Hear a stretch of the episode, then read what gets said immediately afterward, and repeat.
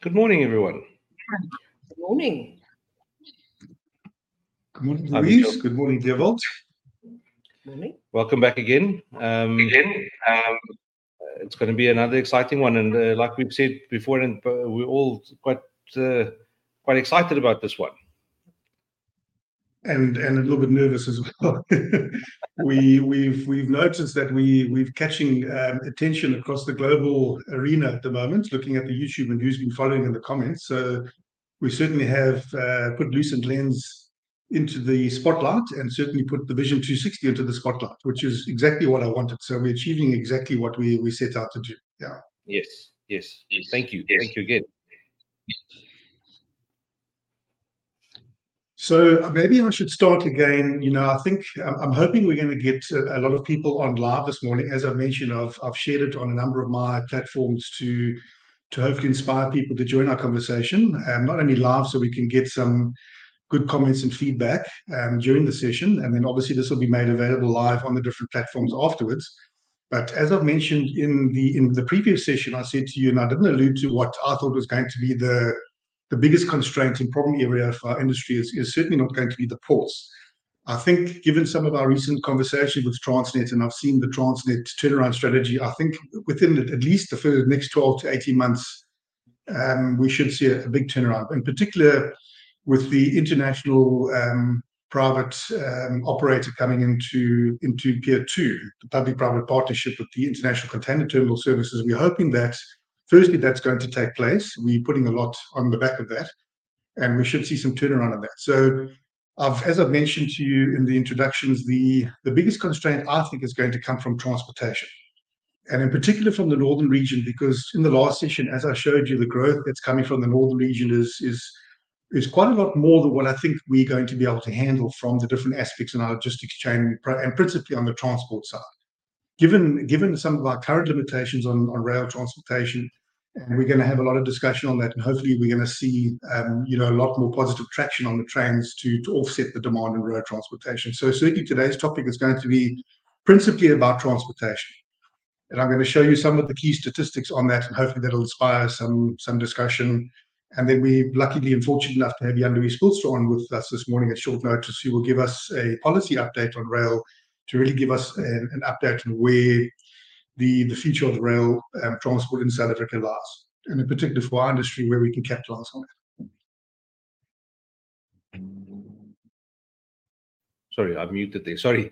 Um, yeah, we are we are very keen to hear what, what's going on, and um, and uh, j- just as a just as a catch up since last week, what what has been the feedback that's happening in the ports? I've uh, just just as a as a brief overview, I've seen some articles saying that there's cranes and stuff that's been coming in and all sorts of things. Can Yeah. you maybe just give us a brief update on what's happening? Yeah, so um, you would have seen that I wrote a newsletter to the citrus growers on Friday, um, highlighting some of our our concerns going into the current season. Our concerns, I think, are very valid. You know, obviously, um, you may be a bit sensitive to what's been been circulated, depending on where you are in the in the chain.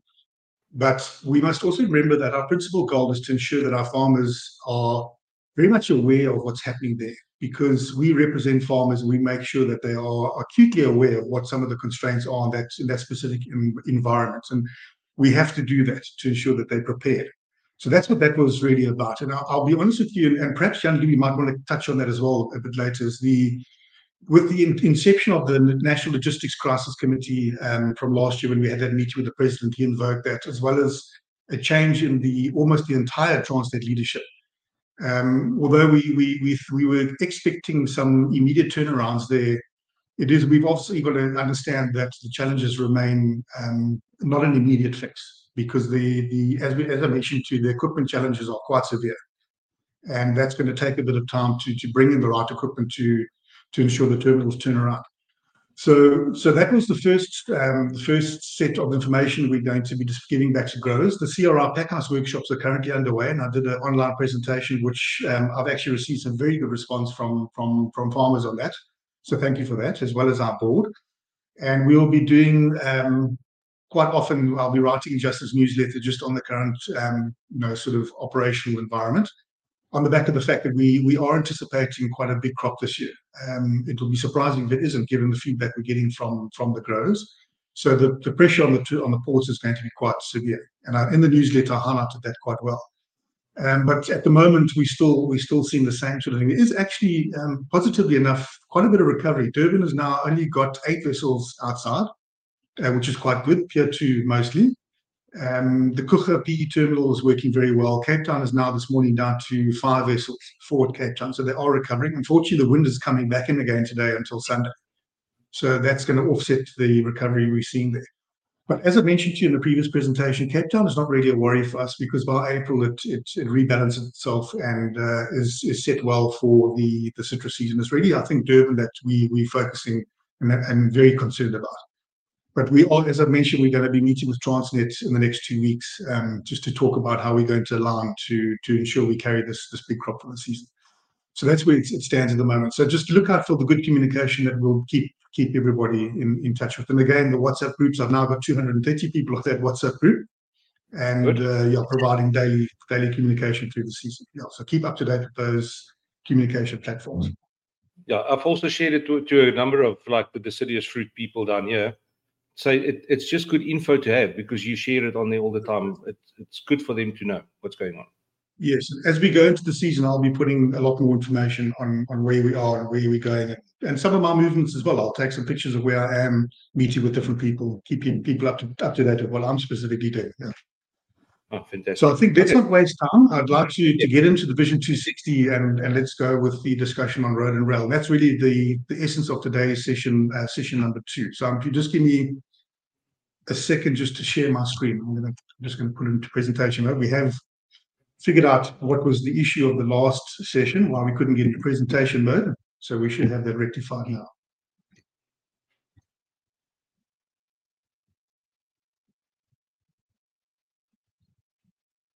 Okay. Let me know once you see that. There we go. Yep. It's working. Okay. So we're in, we should be in full presentation mode, I hope. Yes. Good. Okay. So let's let's go into it. So this essentially what I'm presenting is the strategic direction on logistics and shipping. Um, as I mentioned in the previous sessions, there are eight projects, and I'm I'm basically heading up six of them, which is centered around logistics and shipping. And shipping, just to mention, is not around anything to do with shipping contracting. It's really just looking at where are the supply of fruit likely to go into markets that are going to expand. And then obviously we're looking at vessels um, capacity and container capacity, and even going so far as to port capacity in the receiving market. So that's what the shipping is all about, just to to clarify that position. Um, again, just to to mention that you know, obviously we're providing this information in full faith that we're giving you as accurate data as we possibly can. But we've obviously got to understand that um, we're limited in terms of its accuracy into the into the future seasons. So there's the six projects I'm going to be covering. Um, last session, we went into the long-term crop projection model and the regional output. Um, and I would encourage people to go and watch that session, because it obviously leads into the next session, which is session number two, and it's going to focus on inland road and rail transportation. I'm going to reemphasize this for the new members that are online and people that are watching this for the first time, is that um, growth in citrus production and exports is is imminent. Um, the data that we showed in the previous session, I certainly believe that the 230, 240 million cartons, which we're estimating, is really going to materialize should all factors be favorable for for conditions of exporting. Um, I do believe that industry and partners um, should be part of the success of this industry and play their respective roles to ensure that we we achieve the actual Vision 260 and the volume, because it's going to have a really positive spin on the industry, positive spin on the farmers, positive spin on the rural development aspects, and everybody's likely to make some money in the process as well, because the more volume that's coming in, there's more opportunity to make some return on that. As I've also mentioned, I think as we um, go into some of these projects, and particularly on today's session when we talk about road and rail, is we we we need to see partnerships in the form of exporters and and um, the Fresh Produce Exporters Forum playing a very pivotal role in bringing the um, the exporters and stakeholders together because they have the commercial um, arm of their business in terms of contracting specific projects. So as far as we've got in terms of CGA, the forthwith we're going to need to partner with those those entities that do have the commercial contracts and and go out and, and contract certain um, initiatives commercially. And we're looking to to open up a more efficient, and effective logistics system, and obviously trying to hopefully reduce costs at the end of it as well. And I think it's going to be very essential for industry and partners to work together, cooperate, collaborate, and to un- unlock the logistics and shipping potential um, as we go into subsequent seasons.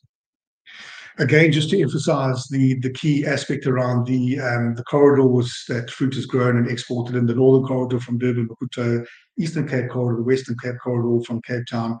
And I'm emphasizing this again because if we're talking about road and rail, if you look at the distances, for instance, from the Durban port upwards into Zimbabwe, which is as far as 1,400 kilometers, it has a much more significant role to play in terms of the road rail dynamics than it does to areas which are closer to the ports. And that's why I'm emphasizing this is that when it comes to rail, our immediate opportunities and focus should really be on this on this corridor because the distance factor really starts to favor to favor rail. I'm not I'm not saying excluding these areas altogether. I'm just saying our immediate focus needs to be on on there, capitalizing on that, because that's where I see most of the constraints uh, coming in, and with that massive growth that we've shown in the in the previous slides.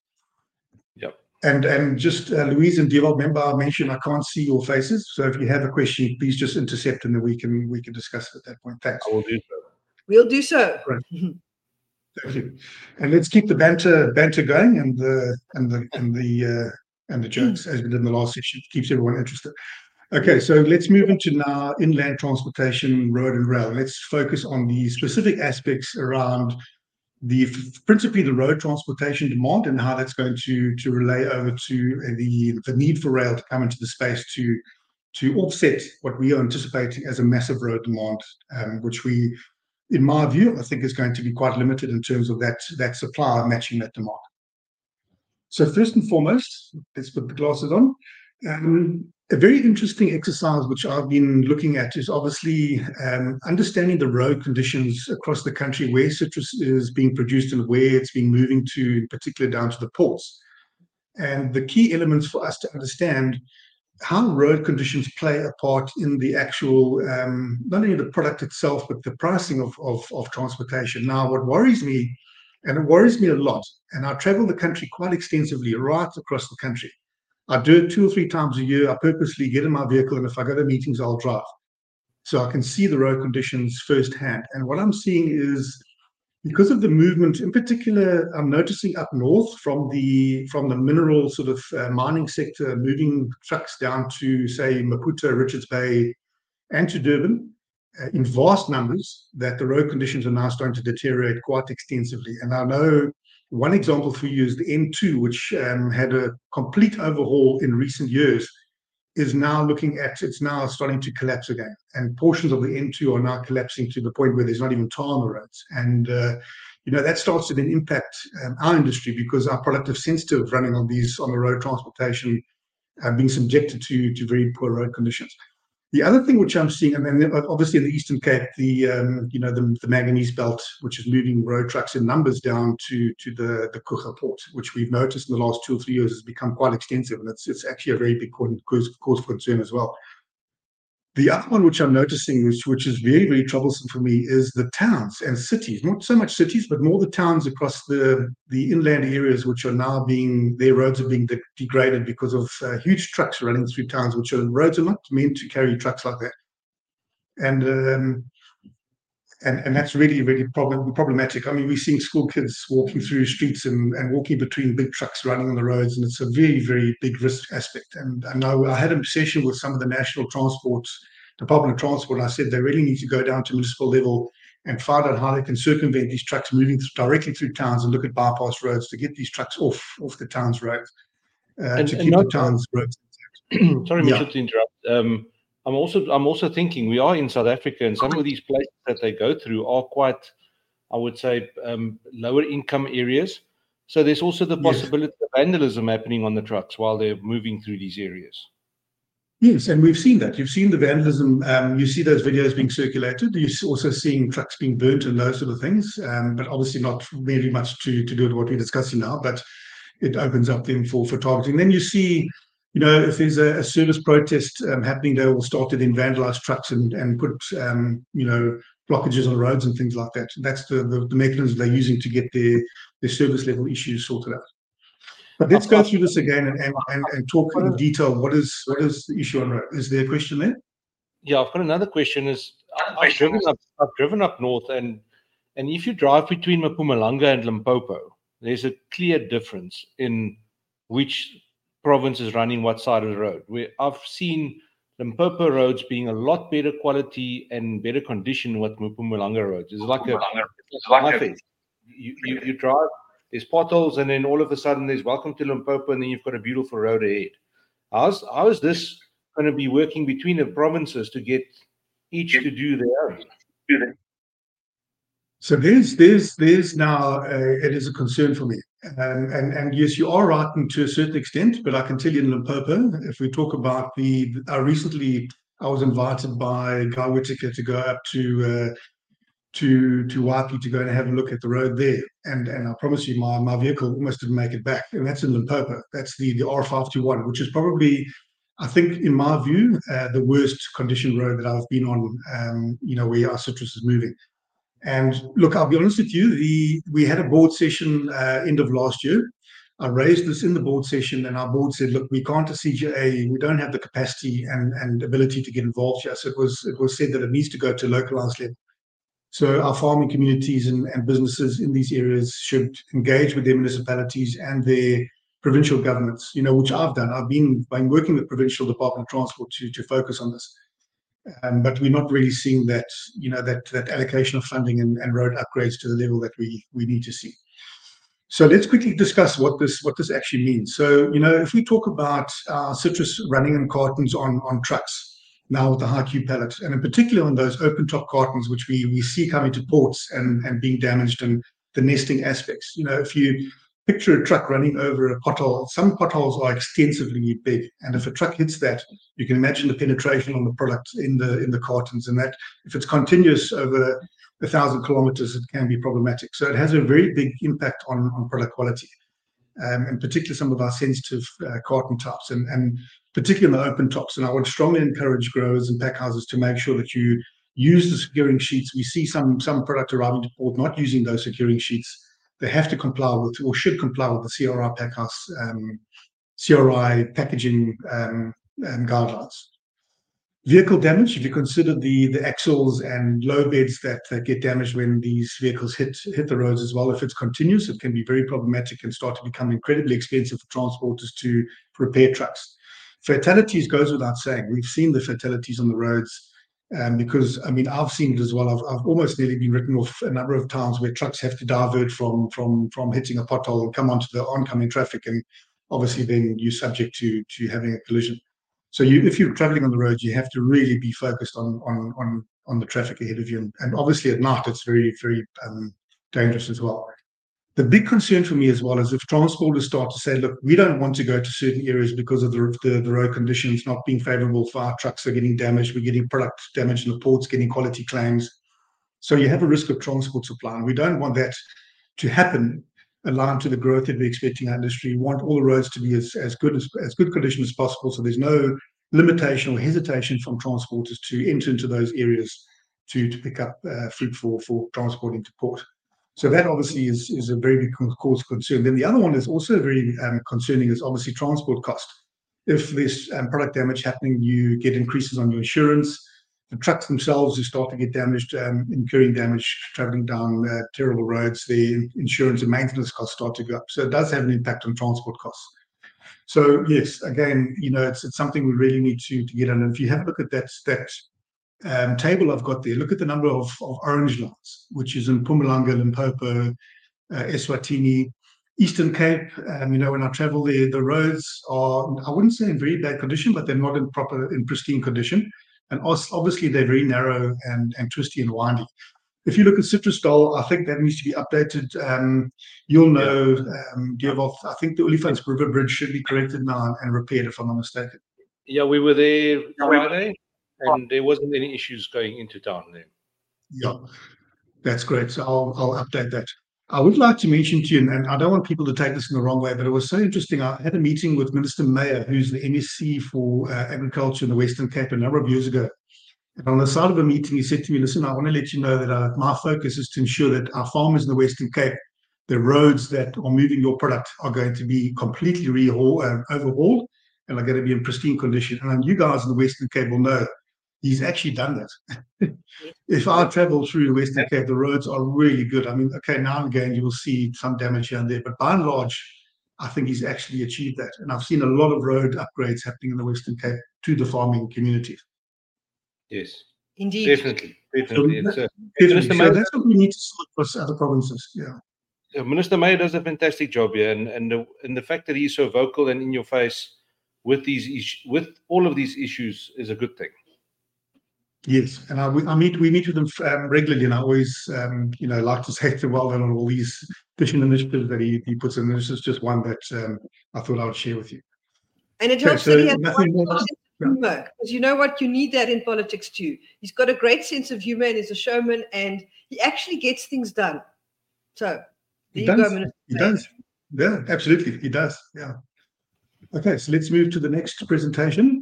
So this is the the most important one. and I'm going to just explain to you how this is set out because you're seeing a lot of numbers. So what does what do the numbers represent? And I'm just going to give you a case uh, in point, and then it can show you what this relates to across the across the the different regions. So I drilled down to each region that produces citrus, and I looked at their sort of base volume from about 2020, 2023. What did they produce over a week?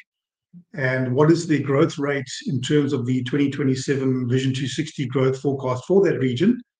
Um, I looked at how many trucks are servicing that region each week, and I broke it down to ambient trucks, being your taut liners and your flat decks. Then I broke it down principally um, aligned to reefer trucks, which move the, the soft citrus, your mandarins, down to, to port. And I focused on the green line bars there, um, isolating that, considering that most soft citrus, if not all, is transported in reefer trucks. So I separated into two truck modes. But since then, I've heard from uh, from from people in the industry that some of the navels and other commodities are also moving in reefer trucks. So it shows you that that's, these numbers actually um, can change. And then looking at the last bar there, you'll see the total trucks per region, the growth forecast from the base volume of historical um, production per week to the 2027 growth forecast to those numbers you can see um, on these columns. Uh, Mitchell, can you? Yeah, If you maybe. have from there, 2027. Yeah, there you go. So let's have a look at a, a very interesting area, but principally around, let's look at first of all the, the growth in ambient trucks. And I'm going to use Letsitele as a good example for the north because they growing quite significantly in Valencias. So the base volume was 19,000, 19.6 million going to 22.4 million. The weekly, the growth forecast 14 14%. The weekly forecast on the base volume was 483 trucks moving from Letsitele to, to port.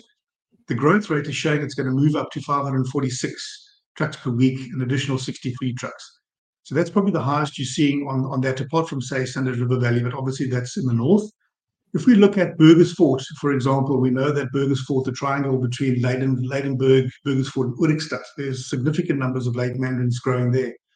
And, I, and I've consulted with that area saying that over time, their transport demand on reefer trucks is going to be quite significant. If you have a look at their growth rate, 5.6 million cartons to 12 million cartons, double, almost double, more than double. Um, Wow. Now, an average of 122 trucks moving from there down to port, reefer trucks per week, going to 316 um, trucks per week. So that's another 194 trucks. So Um, you can imagine if if you calculate Mitchell, this, yes. Sorry, Mitchell. Is that over the course of the whole Vision 260, or is that in like the next year or That's- two? Yes, so this is going towards 2027. So if you read that that top line there, it Yes. says the base volume on 2027 seasons growth projection. So if we look at the base volume on the last three years going to 2027, the peak in terms of the numbers we showing you in the previous session.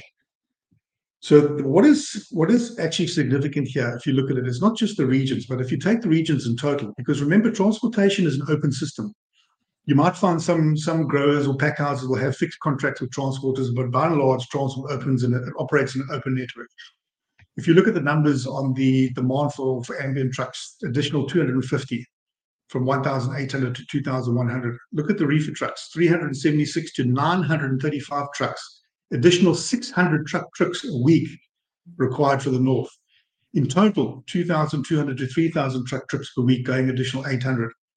If you look in the Eastern Cape, if we just talk on totals, you can look at these numbers in isolation between the two 1,150 trucks to 1,500 trucks, additional 300 trucks a week needed Western and Northern Cape from, from 950 trucks to 1,400 trucks and another 440 truck trips a week. So in total, countrywide, 4,300 truck trips per week as a base, going to 5,850 truck trips per week in terms of demand forecast. And now I must just also emphasize, I've done this on a zero rail basis. So this considers that there's no rail whatsoever. So it, we've got to, we're going to factor that into the next slide. So 1,550 truck trips per week if we don't get rail coming in in a formidable um, presence across the supply chain, particularly in the north. So as I mentioned to you in the last session, the ports, in my view, are not really where our, our problems are going to come from. I think we're going that's going to be rectified, but certainly transportation is where I think our key issue lies. And, and that really is where rail needs to come into its space to to cater for this this extra demand. And so Mitchell, I would imagine looking at this, this is this is huge and it's incredibly significant.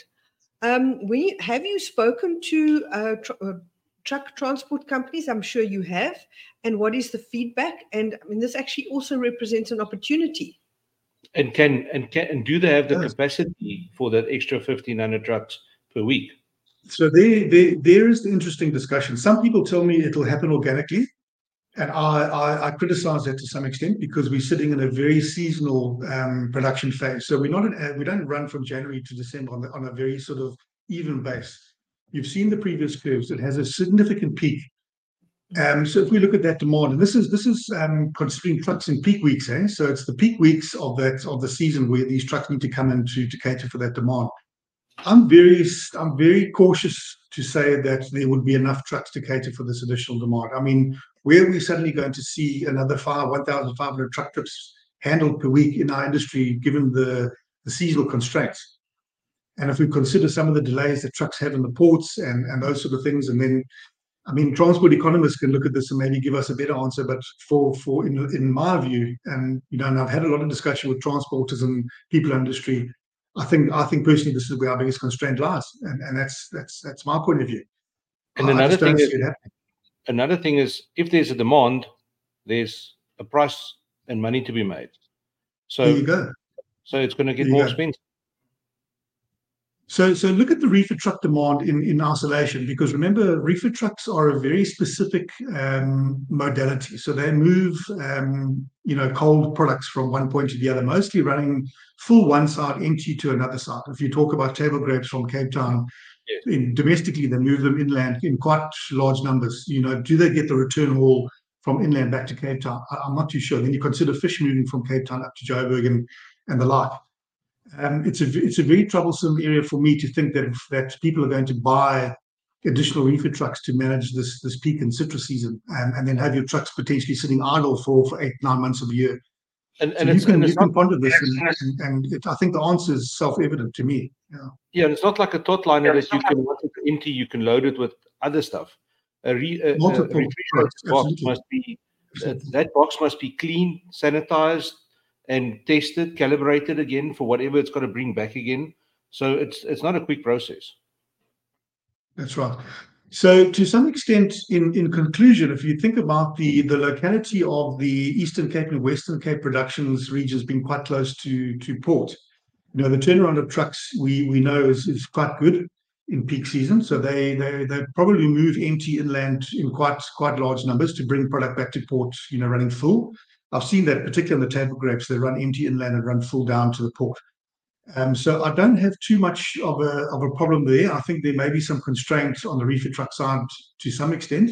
But remember, table grapes, um, you know, and, and the deciduous season is, is quite a lot bigger in, in terms of quantity. So perhaps those areas might be be be okay. But it's the northern region where worries me, where we've got, you know, obviously the, the distances are, are quite vast and and the hesitation to move trucks empty inland because of the distance and the cost factor. Okay, so this is again where, where yes. Again, this is only yeah, this is only projected on the citrus volumes. This is this does only not equate, does not this does not equate things like avos, which fall in the same bracket as well, and blueberries. Well, that's a very significant point, and I'm surprised I haven't considered that. So we need to bring in avocados and others which run the same, have a demand on trucks as well right in the, the, the, the, middle of our season as well. So yes, very good point to, to take into consideration. are there any comments or anything on the chat boxes around this, or are we good to to carry on? Nothing at the moment. I think they're all stunned still. yeah. Okay. So again, again, it's not all doom and gloom. I think we we it just really sets the precedent that that rail transportation is seriously needing to to come into the space to create a lot more efficiency, hopefully some some cost benefit, but obviously it's it's the way the transport um, demand is going, it's it's going to have to come in to to offset that.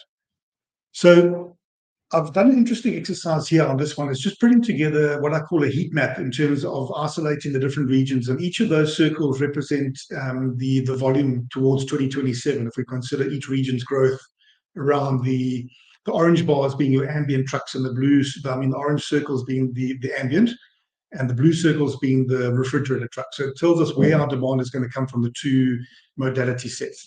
And then as you can see in these tables, I've taken the Northern region demand, Eastern Cape and Western Cape demand.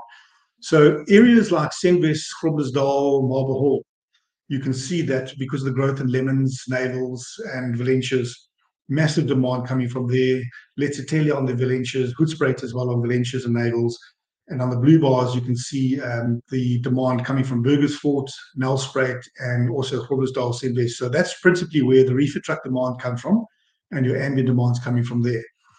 It is quite interesting when you when you put this heat map together that Limpopo River, um, you can see the the size in the in the in the bubble there. If you look at Zimbabwe, the bubble's hardly even there. It was very surprising to me that that it's such an extensive um, production, you know, in these areas relative to, to other areas. If you if you it's, it's an exact equation, so it's it's relative to the size of that that market. Then coming down to uh, the Eastern Cape, you can see the Sundays River area. Look at that difference compared to the Eastern Cape uh, Midlands area in terms of its size. And then Patensie, and the Patensie's got quite a big growth in late mandarins as well as Sundays River. So as I mentioned to you, look at the closest to the port, um, probably less problematic than what you see from the northern area down to Durban and Maputo. In the Western Cape, um, you can, sorry, I've actually hidden the Northern Cape. I need to slide this down. So Citrusdal and up in Boland, we discussed that in the last session uh, quite extensively around that blue that blue um, circle there. Very high growth in late mandarins, and obviously you know that the uh, the other commodities, Citrusdal, a lot of navels, lemons being produced there, also growing in terms of its late mandarins. But again, look at the closeness to the port relative to, to the north.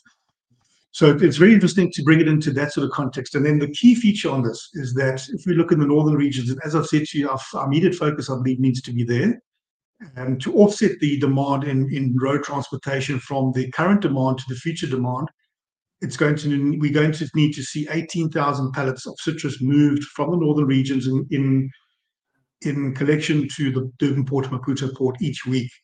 Now, if you break that down now, I haven't put it into containers because there's different modalities which are, are probably going to come into play, but that represents about what is it, a thousand containers a, a week we're doing about a thousand in total in in the season. We now have to put a thousand containers on trains to to to cater for that demand from the north to to to Durban Maputo. So it's a very significant um, undertaking, taking potentially 800 road truck trips a week off from from road transport to to rail transport.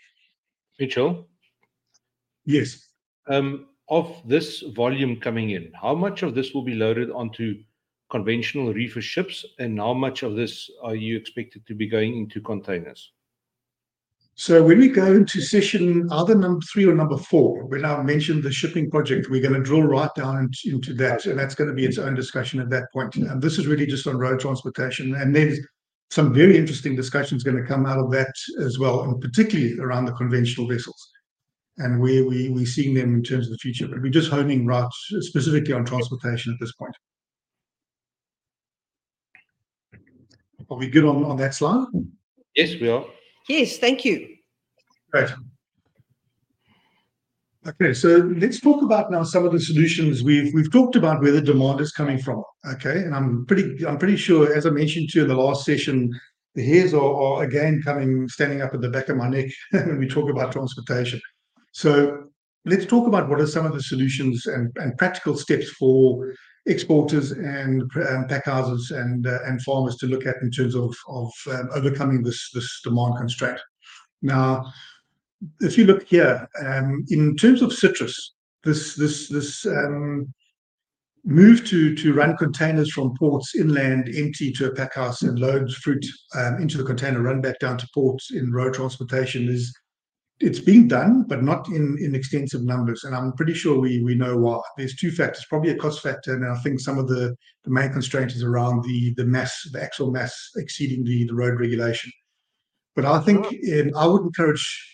Is there a question?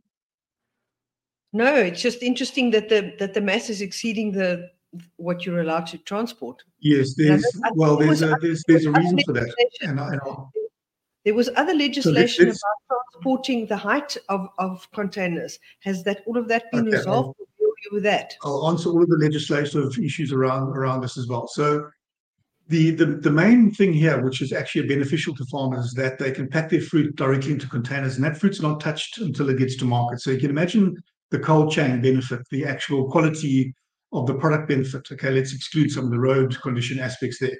You're really getting your, your product to market in a, in a very good condition, and your cold chain is, is most, should be mostly intact to market.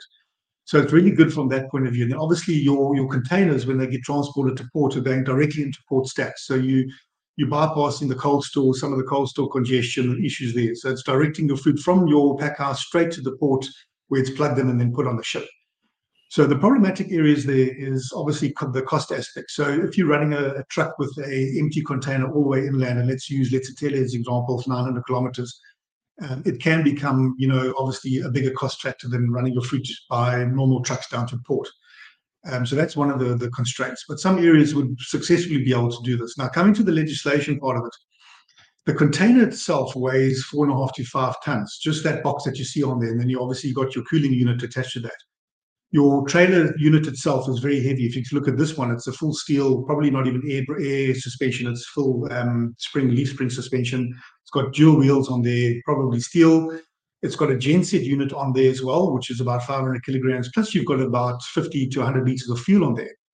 So if you look at the distribution of the weight onto the front drive axles and on the rear axles, you do have a weight distribution problem, particularly on some trucks. Look at this truck. This is probably a 12.5, 30 meter truck look at the space difference in the overhang of the, the front of the container over these axles. So if you're running, say, lemons and you're packing lemons at 18 kgs per, per carton, you're not going to be able to get this on and then have your ton axle mass in accordance to, to legislation.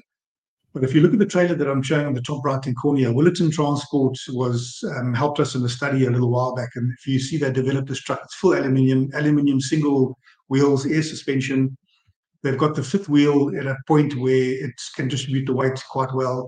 And they were able to get 28 tons into a configuration using this trailer. So it is being done as, and to a large extent complying with road regulations. But again, some packing is not really conducive. You've got to be very clever on, on how you do it. And I've seen some pack houses um, that are very successful in, in doing this and still today run a lot of their product to, to port um, using this method. And then the, the other road regulation, as you mentioned, the 4.3 height. So there is a moratorium at the moment in place. So it's it's not transgressing the the, the, the road regulation, but basically your vehicle height has to be 1.4 to allow for the 2.9 meter height of the container. If, if your truck trailer is higher than 1.4, which in most cases it is, you exceed that for um, I'm forgetting now the registration. It's for uh, 3.6 um, Louis can correct me. I'm pretty, I know he's very aware of this. So that's where that is. So for now, it's, it's rectified through the moratorium, but still not in totality um, rectified. Oh, and another yes, thing also, no, another thing also is that genset in the front needs to be accessed by PPECB to calibration. So that's probably why there's a little space in front of the of the of the actual container standing there. Yeah, so this this is a triaxle trailer. So this normally does general cargo. If you look at the trailer on the right here, the skeletal, there's no front load bit, so they access it without any hindrance. And this is the type of trailer you actually want to use. It's a purposely built con- uh, trailer for containers. This is just a, a, dry goods trailer being used for for running citrus, which you know obviously transporters use it during citrus season, and they'll go and do rice or other commodities in the port. But this is essentially the trailer that you you want to run long distance with when I'm when I'm traveling the N3 in other areas, I notice a lot of transporters are using these skeletal trailers, and you very seldomly see these these cases. Grapefruit, you'll be fine. Mandarins, you should be fine. When it comes to lemons, Valencias, navels, you may have a weight issue on on these particular trailers. Interesting. Very interesting. Okay.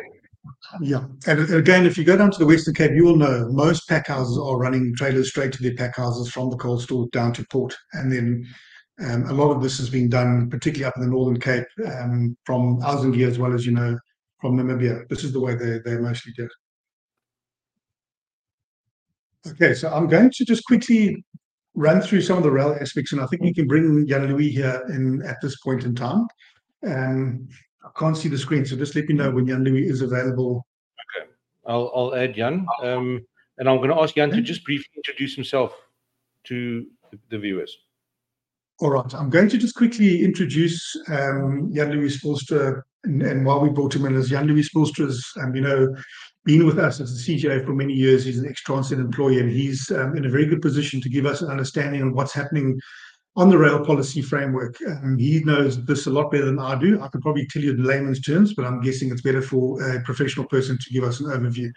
But in a nutshell, um, Louis, if I get it right or wrong, just correct me that the policy framework is going to start to see a separation of Transnet into the infrastructure manager when um, hopefully seeing some private operators on the on the networks. Transnet itself will become a competing operator, and then you know it's going to have an evolutionary journey which we need to follow, and then obviously it'll it'll give us some feedback in terms of where we see some benefit on the citrus industry and, and partners and rail opening up the space as we've discussed the um, the strategy we need to see on on rail traffic. So I'll hand over to you if that's okay. Thanks, Jan-Louis. No, thank you very much, Mitchell, uh, Gerald, and Luis, and the rest of the people online. Just a quick background, Jan-Louis Spoelstra, I am an industrial engineer. Uh, as Mitchell said, worked for many years in the Transnet environment. At this stage, assisting the Dutch uh, through the Flying Swans with uh, feasibility studies where we will look at setting up for the fruit industry very specific country facilities connected to, to rail because I'm very much rail biased. Uh, secondly, I'm an independent board member of the interim rail economic regulator, and we are setting up this. We are setting up this. Country. Uh, sorry, uh, is there some repeat coming? I just need to, to check if I need to switch my volume a bit down. Uh, and then thirdly, I'm also representing BUSA, Business Unity South Africa, on the NLCC working committees especially on the container corridor uh, through the port of Durban. And uh, Mitchell, perhaps just uh, one or two remarks. You know, what we achieved on the ports, I've heard that you've mentioned that some of the backlog has been reduced, and we were working quite hard to see what can we introduce to reduce the delays and the backlog of ships waiting to enter the port of, of Durban. Uh, and one of the important parts is that we actually introduced a new rail shuttle. Uh, and that is where the Bayhead container terminal as a backup port facility is now connected to the port at equal rights to shippers delivering into Bayhead or delivering directly into DCT.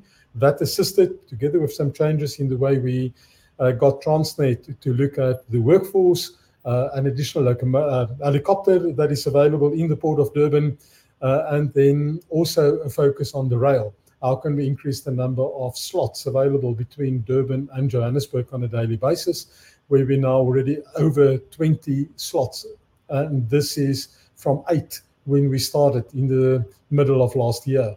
So we are achieving quite a lot of things. Uh, also, just on the rail side, we are now focusing to see can we set a pilot in place uh, to Cato Ridge from Durban that will then also deal with the Hammarsdale and the cold stores that Maersk uh, developed in, Ridge. So that hopefully we will be able to, announce quite soon. Uh, the main important thing of where we're heading in South Africa is that government, first of all, the uh, the cabinet approved the new rail policy, and the rail policy required that we introduce competition on rail. Uh, and for this, uh, we started with the process of how do we change Transnet and what do we do with Transnet. Uh, at the same time, government went through the process of developing the freight logistics roadmap. Uh, and for the people that don't have that, please download draft 7. That is the one that was approved by Cabinet uh, on the 7th of December from the Department of Transport website. If you go to transport.gov.za, you can download that. And that really gives you more detail on some of the changes that's coming. Now, what is this change changes coming? Sorry, Dewald, do you have a question? Hmm. Yes, there's actually a question that came in from Colin Ramoni. I'll put it up on the screen. Um, the question Has the central rail planning component established and is the national rail master plan underway? Uh, I will get to that uh, and answer Colin's uh, question just in a bit. Uh, but just to say that part of what needs to be implemented at this stage is to say that the old Transnet freight rail or Spoornet or whatever you wanted to call it, as we knew it, will no longer exist as you knew it from the end of April. Uh, and this is how soon this will be. Uh, so to change the whole railway system, it will go through various iterations. So the first is that the physical split is happening inside the Transnet freight rail and also in a PRASA, where the networks, meaning the physical rail line, the stations, the signaling system, everything connected to that, will be transferred into new business units in the two different entities called the infrastructure manager. And Transnet started talking about this as the TRIM or the Transnet infrastructure manager. And then the remainder will be the operating companies. So you will also find that Transnet will start speaking uh, about the FROC or Transnet Freight Rail Operating Company. Now, part of the responsibility for the implementation, and that's coming to Colin's question, is that whole central master planning and longer term planning that will include answering the questions what portions of the network will be more important and less important? Can we let go of certain parts of the network? That will become a function in the Department of Transport. And we hope that after the government's budget will be published uh, in about three weeks from today, that funding will be allowed to create that specific unit within the Department of Transport.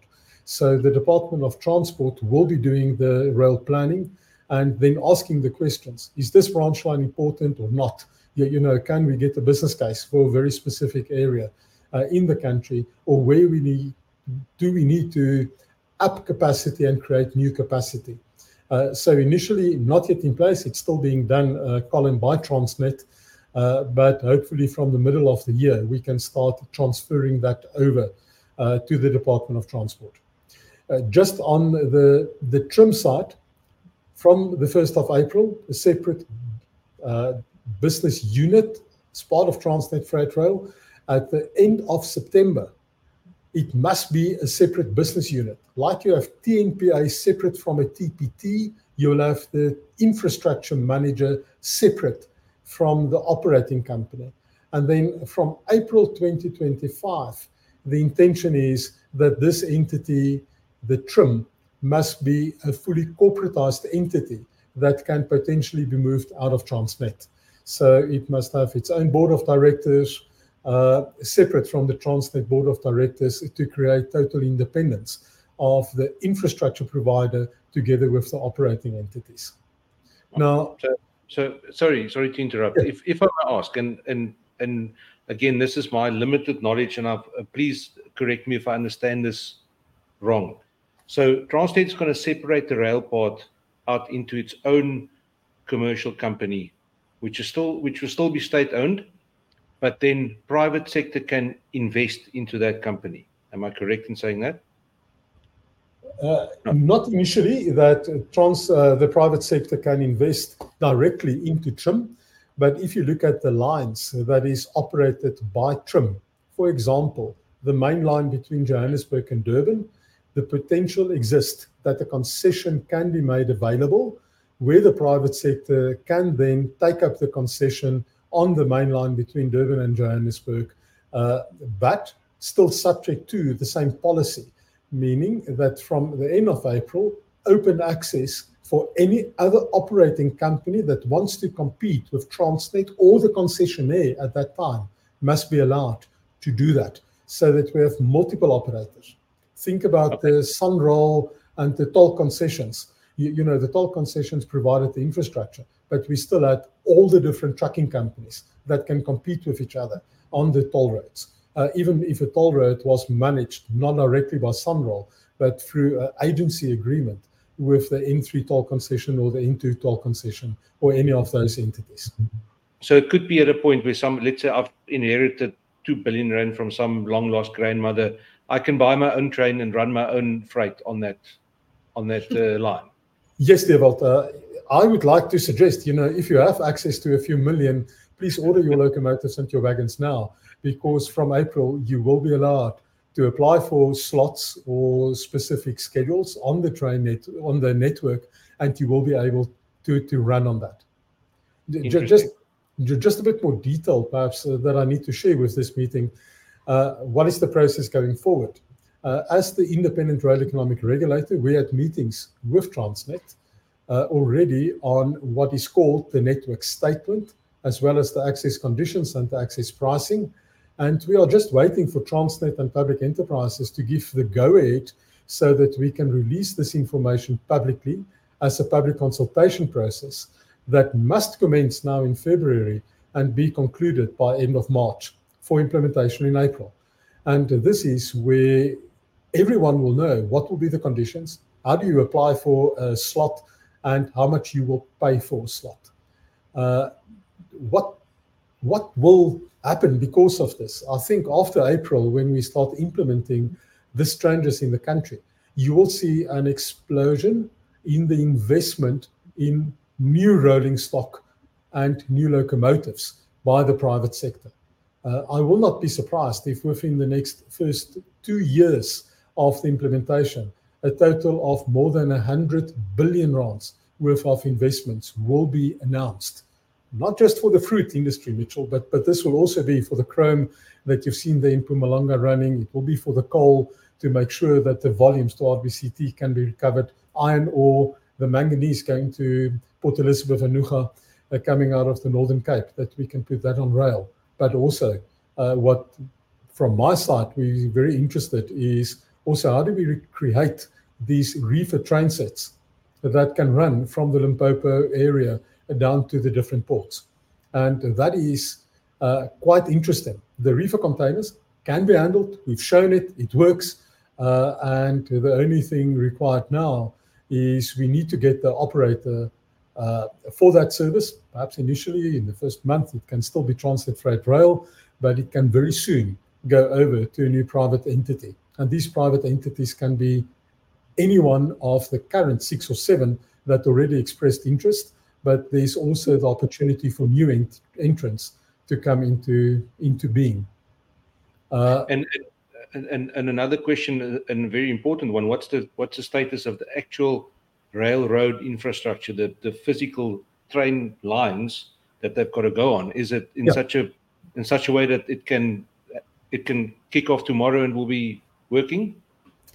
Uh, I want to say yes. You know, there is some areas where we need to look at uh, perhaps just uh, improving the quality. So there is some areas with a bit of a speed restriction uh, where you cannot run at 70 or 80 kilometers an hour on the train, but perhaps at 30. Uh, but for the majority of the network, whether it's from Musina, whether it's from let's say Teletsanin or Hoedspruit uh, or Nelspruit, those networks all exist and the trains can run. Or also, just as a remark, if you look at the fruit that was already moved on rail last year from two places uh, upcountry, it was out of City Deep, connected to the cold stores uh, on the East Rand. It was it CTI Logistics, uh, Mitchell? I can't remember the exact name. And then the other from Bela Bela. There were more than a 99% success rate with all of that fruit arriving on time for the correct vessel and at the correct quality in the port, where the cold chain were maintained all the way from the cold stores right into the receiving clients, whether it was China or Europe. Uh, and to expand this uh, will be quite beneficial to the citrus growers uh, and also the avocado growers. Let, let me add them. You, you know, they already have some of the cold stores upcountry. Uh, we don't have enough cold store so, uh, just to connect to, to this yeah. changed railway environment uh, for fruit on rail. But can it work? Yes, it will work. Will it work this year? Limitedly, yes, because the investment hasn't started. Will it work from 2025? and be in place for the volumes that Mitchell put on the table just now for 2027? I believe it will. Uh, and I will believe that you may see up to 40% of the fruit potentially coming from some of these areas being capable of being served with a rail-based solution by 2027. But changes are happening now. Look out for when we publish the network statement, the access costs, the access agreements. And For public comment, please submit your comments uh, from February when it will be out in the public. I'm sure the president will make some remarks on this, Mitchell, next week during his SONA speech. Jan-Louis, that is incredible news. That's the best news we've heard in a very long time. And let's hope the potential turns into reality.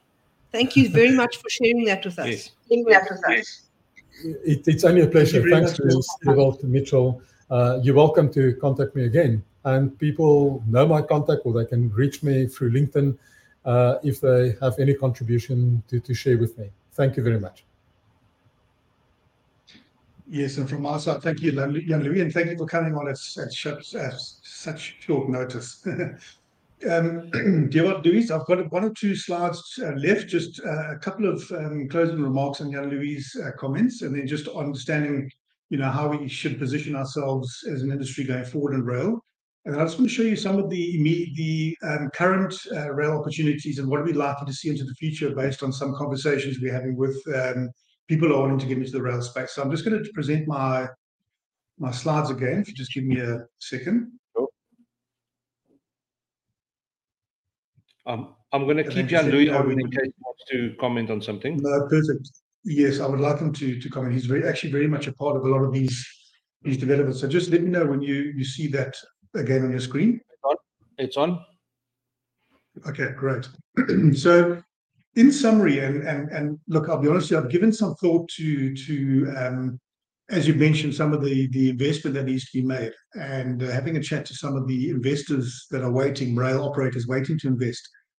Um, some of the complication may come in the fact that um, hopefully you, when you devolve, when you inherit that money from your great-grandmother, it's, it's not millions, it's billions. Because if we consider rail assets that we need to bring along to the fruit industry, let's not just talk citrus, because I'd like to see the compatibility of rail development running citrus and citrus season and going back to table grapes and deciduous and deciduous season. So we can have a much more balanced view on our rail um, deployment um, and have a much better economies of scale. I'm sure Jan-Louis will agree with that.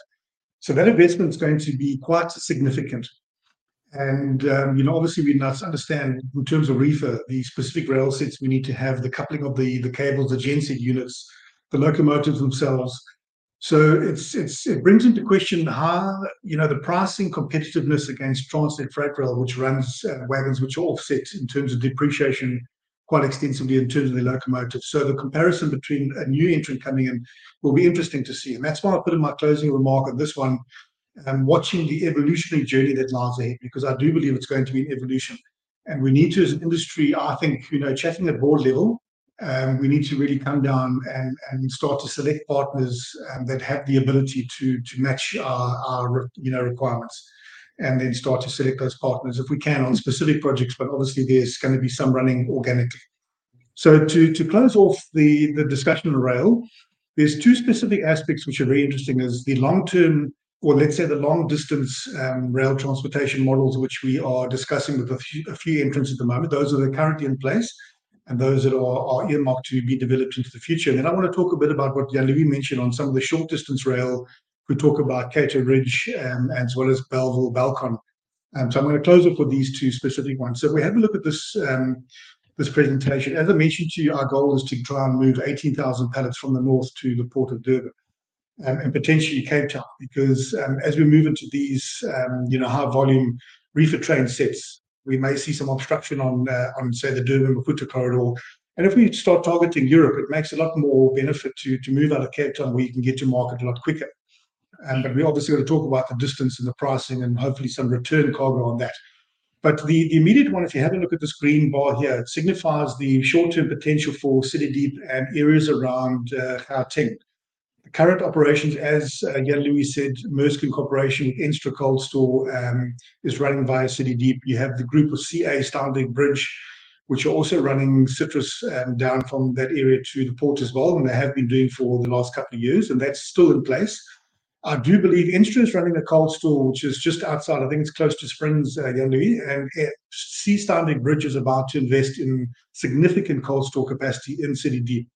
So there already immediately opens up an opportunity for you know the cold treatment aspects, any cold requirements on citrus, and even table grapes, which are running now from Groblersdal you know, to Durban and Cape Town. So there's going to be some immediate opportunity from from City Deep and, and Gauteng. And those that need to, I know of. I don't know if there's any more. We must get partners to come and, and, and talk to us if there are anything they that we need to know. The Bela Bela operation, which is being run um, by Althea Tyson, um, Cole, I think it's still Cole Yellow. I'm not 100% sure. I'm hoping that Althea is actually on. I did invite her. Um, and that's been running for many years. And you know, and as Jan Dewey says, the, the, the operations of rail have run so well from that area. It's it's actually quite remarkable, given some of the challenges that have experienced on rail of late, how well they've been doing out of Bela Bela. And hopefully, we'll see sometime in the future the the rail linkage directly into Groblersdal Marble Hall, so that they can eliminate that 60 um, 60 to 80 kilometer round trip to Bela Bela because Groblersdal sits just outside Bela Bela, and there's a bit of an issue with the rail linkage into, into that area. So that'll continue. And as you can see, the growth from Groblersdal, it's only going to but expand, I think. Um, and as we get into the evolutionary journey, as I mentioned, I think there's going to be a lot of good progress happening on, on that particular front here as well. Moving into Letsitele, um, Louis has been working on a project, as you mentioned, with the Flying Swans around building coal store capacity in Tzaneen. And uh, I believe Jan Louis said that should be coming on stream sometime soon, which will run trains also down to Durban and Cape Town. Very promising. There's also been some discussion around facilities in Hoedspruit um, as well. Um, but let's see what happens there in, in the future. A very nice site there around Klaserie. I've been to see it. And then also there's been a lot of discussion around the Musina area. There has been some some um, containers packed from Musina down to port but you know, with the EU regulations and a lot of the valencias that are grown there, does have to have the cold um, the cold stores located there. And if we also spoke about in the previous sessions the growth in Zimbabwe, it makes a lot of sense for them to jump onto that that development as it goes happens into the future. Maputo is a very interesting one. We did discuss it last week, and I think there's a slide that's going to come specifically on this corridor and um, some potential that Grindrod is looking into in building very um, big investment in cold store capacity or somewhere on the N4 corridor. We're going to be going to see it in about two or three weeks' time, linked with DP World um, on that as well. That'll carry through that that whole sort of Maputo corridor belt into those markets. But there's a particular project that needs to be developed on that front. As I've also mentioned, some opportunities between Eastern Cape and Western Cape. There's a lot of fruit that moves between the ports, not only in deciduous season, but also in citrus season. So into the future, we, we should hopefully see some traction on some movement between those particular areas as well. But again, I'd also like to start to see some more um, more frequent linkages between the Western Cape and up into Gauteng, um, so we can divert a bit of fruit from Durban, particularly up into the northern hemisphere um, markets. Dewald, have you got any comment on that before I move on? Yeah. I've got, I've got a question, and it's pertaining to cold storage and this transport. With uh, the fruit from Zimbabwe, they must go into bond in South Africa. And I'm not sure what's going to happen with Eswatini and with Botswana once they come online as well. Will those will that fruit also need to go into bond storage, or will the agreements be in place between South Africa and them to put it into normal storage on the side? Yeah, unless unless I stand to be corrected, I believe anything that's not in South Africa would need to come through in bond. And Eswatini does come into bond. The facilities that manage this cargo are currently bonded facilities and they go through a, a particular clearing and forwarding process for that inbound cargo. So yes, you're right. Um, but the Africa Free Trade Agreement is something that I've put onto Albert Coetzee. I'm hoping Albert may be on here as well. Um, I believe we need to look at exactly what you've mentioned there. Um, you know what the process would be going into into the future on that. You know, transiting cargo from from this region through. Because, because if I remember correctly from from the citrus um, live stream to China, is that the only bond store for Zimbabwe was at Hammarsdale. So, so all their fruit had to come down to the. Yes, they are. I think Zimbabwe is now using about three facilities in, in South Africa for their fruit, and, and so does Eswatini. Yeah. Okay. It's a very good point you've made there, again. So we'll, I'll take that take that back. Yeah, the Dewald, perhaps just to mention, previously Zimbabwe fruit were containerized and run out of the Musina intermodal terminal on rail uh, down to Durban. Yeah. So that is still possible. Uh, it's just that when you construct a cold store in the Musina or Beitbridge area, you will have a separation between who will uh, or what part will handle the Zimbabwean fruit and what will handle South African fruit. There must just be a physical separation between the fruit. Uh, Mitchell, can I just mention one or two other aspects? You know, and on the investments itself, you do have the option to commence operations on rail using second-hand equipment from Transnet. So, so part of yes. the Transnet changes will be that nearly all the locomotives and wagons will go into leasing company. And potentially yes. the, this leasing company will have the majority shareholding coming from shareholding. the and people will be able to, to lease it from there. You also have the option to purchase new. Uh, now, what is the difference between new and the second hand from Transnet? It's weight. Uh, a new wagon may be eight tons lighter than the existing ones with Transnet. So, for every train moving up and down, if it's a 50 wagon train, it's perhaps 400 tons that you're not moving up and down. And it's for 400 tons that I don't need a locomotive and I don't need energy. So, quite soon, your transport cost may, may work out uh, on that very specific scenario. Uh, it is then with that that you also look at even the shorter distances with a Cato Ridge. Uh, what is important with Cato Ridge is that it's a significant area where Maersk currently bring in loaded reefer containers, but for some of the big retailers in South Africa, filled with uh, non-cold items like clothing. So we have availability of empty reefers in the Cato Ridge, and that's one of the reasons when I need to get the empty reefers up country, uh, I need to have a service linking Cato Ridge to the port, but also Cato Ridge to up country. So, so just understand where the importance of these some of these back of port facilities, whether it's a Belcon or uh, Ridge, will come in uh, as well.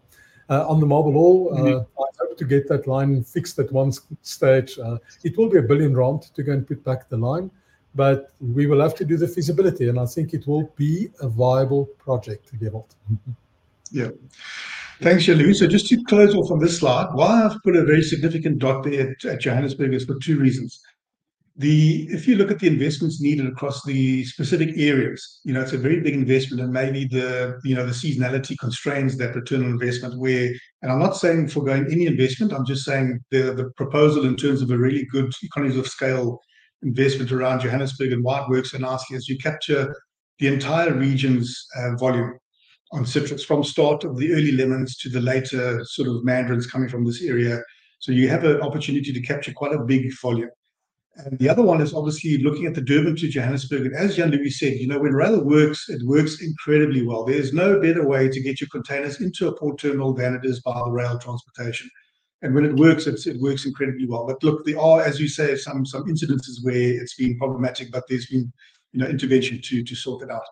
Your time from Johannesburg to Durban on sweating your asset is is quite good if you look at the the throughput times at the moment. So you can sweat your asset quite well running there. Then the other one, which I'm very, I think is also very important for us to consider, is what commodities can we bring in on empty reefer containers from Durban to Johannesburg or Cape Town, where you can unpack and let those goods go to where. And the automotive industry is one good example. Trying to get automotive components back into reefer containers, not on but switched off an NOR container, and then you know loaded with citrus and and and and, and deciduous brought back to to to port. So that's a really you know interesting dynamic. We consider that. So moving on, I know we're running out of time, so I'm going to just go a bit quicker. So looking at Maputo, the, the interesting thing here, um, some some dynamics around Maputo um, is really the cross-border issue. Is is number one is that you know we heard last year very very um, good um, cross-border transactions with trucks carrying citrus into the port, um, considering the the bottlenecks of of uh, dry bulk minerals moving to the the corridor there. But if we look into the real sort of practical measures, is really trying to get onto the rail aspect from the N4 corridor and to get into ports. Why is that? Why, why do I say that? Firstly, because if you look at the rail network going into DP World specifically, the actual rail lines run right next to the reefer stack. So you penetrate the port quite well. You can bring your empty containers from DP World into this area and, and obviously have your fruit pre-cleared by the Department of Agriculture, the various inspection processes, the other problem is obviously the, the protocol requirement, which doesn't allow fruit from South Africa to be inspected in Maputo and then and then sent out of the port. You know, I'm not saying it's it's not going to be not able to be happen and overcome. We could do it, but there is a constraint from the department on that front. So, if we're going to target markets like Japan, and China in very big volumes, we we may need to look at doing it from the South African side, and then your containers run down to port in bond under cold treatment on a reefer track.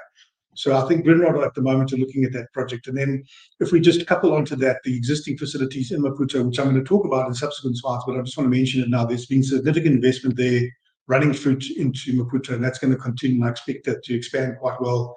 But to really gravitate, really expand on the grapefruit belt in this area where the most of the grapefruit's growing into Japan, China, South Korea, would need to be looking at a model of that sort of thing. And that's what it indicates at the moment. We're still doing a business case on the Maputo model, as you see here. But as I say, there are existing facilities where fruit is running into into the port.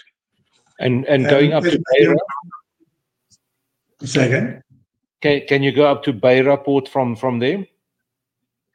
Well, I don't know if there's a rail linkage at the moment up to to Beira. I don't believe there maybe there is. I don't. I haven't looked at it, so I actually can't answer that. But I also think, why would you want to go to Beira where you can get to Durban? Um, I would imagine a lot more efficient and cheaper. If you look at our growth, where our fruit is growing, Beira is quite well out of the geographical sort of um, picture there. Uh, we must use ports that are closest. If I can just come in, the rail line out of Maputo to the north is the Chicualacuala line that runs into Zimbabwe. Uh, and then you need to go via Harare down to Beira. There's no direct linkage between Beira and Maputo on rail.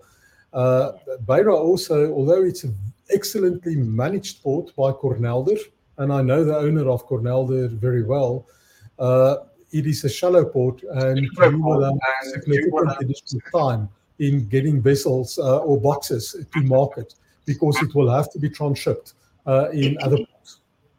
Okay. So moving on, if we talk about what Jan-Louis mentioned, and and, you know, if we talk about the growth rate in Durban, and the next session, I'm going to show you some of the the growth in container volumes leaving Durban. And you know, if we give, if we highlight some of the current um, penetration issues of of trucking into the port, um, you know, we we we want to, in fact, even Transnet are siding with us with this. In terms of their strategy is to get lot short-distance rail Um, sites going where we can move containers from the port inland and from inland down to the port. So it talks very much to Transnet's strategy and obviously the Durban Port Master Plan as well. So what we've done, what what is happening at the moment is, and I'll talk principally in Maersk, and I'm not going to eliminate any of the other um, business models which are currently um, coming into play. But just to highlight what Maersk have done is they've built a facility up at Cato Ridge linked to their investment with Precool Cold Store, and there's some other facilities going to be invested in here in the near future. And they've got a, an empty container depot which has been positioned there, which can run on the Natcor line down to to Durban. So at some point in time, they're going to be able to run empty containers up into this area, have them serviced, and then supply to the cold stores that are linked into that area that um, are going to come in in the short space of time, then they can run those containers um, down to port. So that opens up a really good opportunity. And there's a lot of, if you come into Cato Ridge, anyone who's been there, you can see the expansion that's happening there is is incredibly progressive. So sometime in the near future, there's going to be quite a formidable rail linkage that's going to happen uh, from there. The other one, which is will be interesting to see, is the um, the clothing manufacturers, very formidable ones like Mr Price and PEP and Ackermans, and all of them are here. Um, the opportunity to run clothing and household goods in refrigerated containers so they can unpack here and then repack citrus back down to port. So we're not running empty containers. We run full up and full down. That's the business model that was pitched to Maersk for that investment. So that's going to happen. And then obviously, we'll learn from from other stakeholders that will be investing in there what's going to happen. And the other opportunities around Durban South, um, there's some very big cold stores that are positioned in this area. So is there a likelihood of some some rail terminal expansion into the port from that that sort of South Durban Basin? Um, a recent Fresh Plaza article stated that Transnet are looking at a back-of-port site. And I'm going to meet with Transnet just to see where they're going with that and then align to see how industry can align with that. So basically, it talks very much to what we put in there. So this is the short-distance opportunities. And then maybe there might be some other sites we could look at into the future. But the immediate opportunities definitely um, lie on that opportunity. So hopefully, we're going to see some traction there very, very soon. And I'm guessing this year might be the year we can coerce Maersk and the other partners to to start actually getting that into implementation if you consider what I'm going to show you in session number three. Can we move on or we are we good? Yeah. We good? Good. Perfect. Another very exciting one is, again, you know, Maersk building, and you've seen some of the the news articles, and uh, I've also released some videos of the containers from Belcon, Bellville going into the Port of Cape Town, not only into CTCT, the main terminal, but also to FPT. And I believe from the last time I spoke to them, they're going to be building a, quite a big size cold store at the Belcon site. And then obviously there will be an opportunity to run your your fruit there for for cooling and then packing containers and running into port as well. So we're seeing very good, you know, the industry is moving in the right direction in terms of rail in, um, you know, development. And I think looking at the deciduous season, and our, our colleagues on the deciduous side will tell you more on that. You know, when the port gets windbound, it actually does provide a really good penetration mechanism to drop off containers and then run them by rail down to the port. So again, let's hope that we we see this uh, traction on this happening quite soon. And I haven't put anything on Eastern Cape, but uh, as I said to you, we're looking at the short-term immediate opportunities, and then we need to evaluate um, with partners that come with, proposals on different other areas that we can we can link into as well. Because as I've shown you, the Sundays River area has got a huge growth um, on citrus, and we hopefully can see some rail activity in there into the future. And Dewald Louise, that comes to the end of the of the slide, and I'm I'm hoping it's been very interesting and uh, very fruitful for everybody online. Certainly does leave a lot of food for for thought. Hey, am I right? It's really interesting, and we've had quite a few people watching while we were talking. Um, only the one co- comment from Colin or, or question. Um, but yeah, I, I, think there's a there's a heap of fantastic info that was given now. Um, given Jan, thank you for your uh, input. I'm pretty sure we're going to have you on again. For sure. Yes, and in the concluding remarks, um, I would like to again, as I stated in the start of it, that it's really going to need exporters and those that are involved in the actual logistics contracting from a commercial point of view to to really start to align to rail development and work in collaboration with each other to start to unlock these these rail potentials. Um, the farmers are going to need to have this access to rail. They, as I've said to you on the road transportation, it, just has to happen. We cannot take a back seat and expect everyone else to. We all got to get involved and, and align to these projects. So as we move on, we'll we'll align with FPF and our CGA board and see how we can come together on a really sort of common strategy on on unlocking this and getting the collaboration going on on putting together the the footprints on on rail. We we have to do it. Thank you very much, Louise and Dewald, and thank you again, thank Jan Louis. Thank you. Very interesting. Very, very interesting. See you for the next session and uh, stay tuned. It's going to get yep. more interesting. yes. Thank you. Have a fantastic day and all the best on that side. Thank you. Thank you very much. Cheers, guys.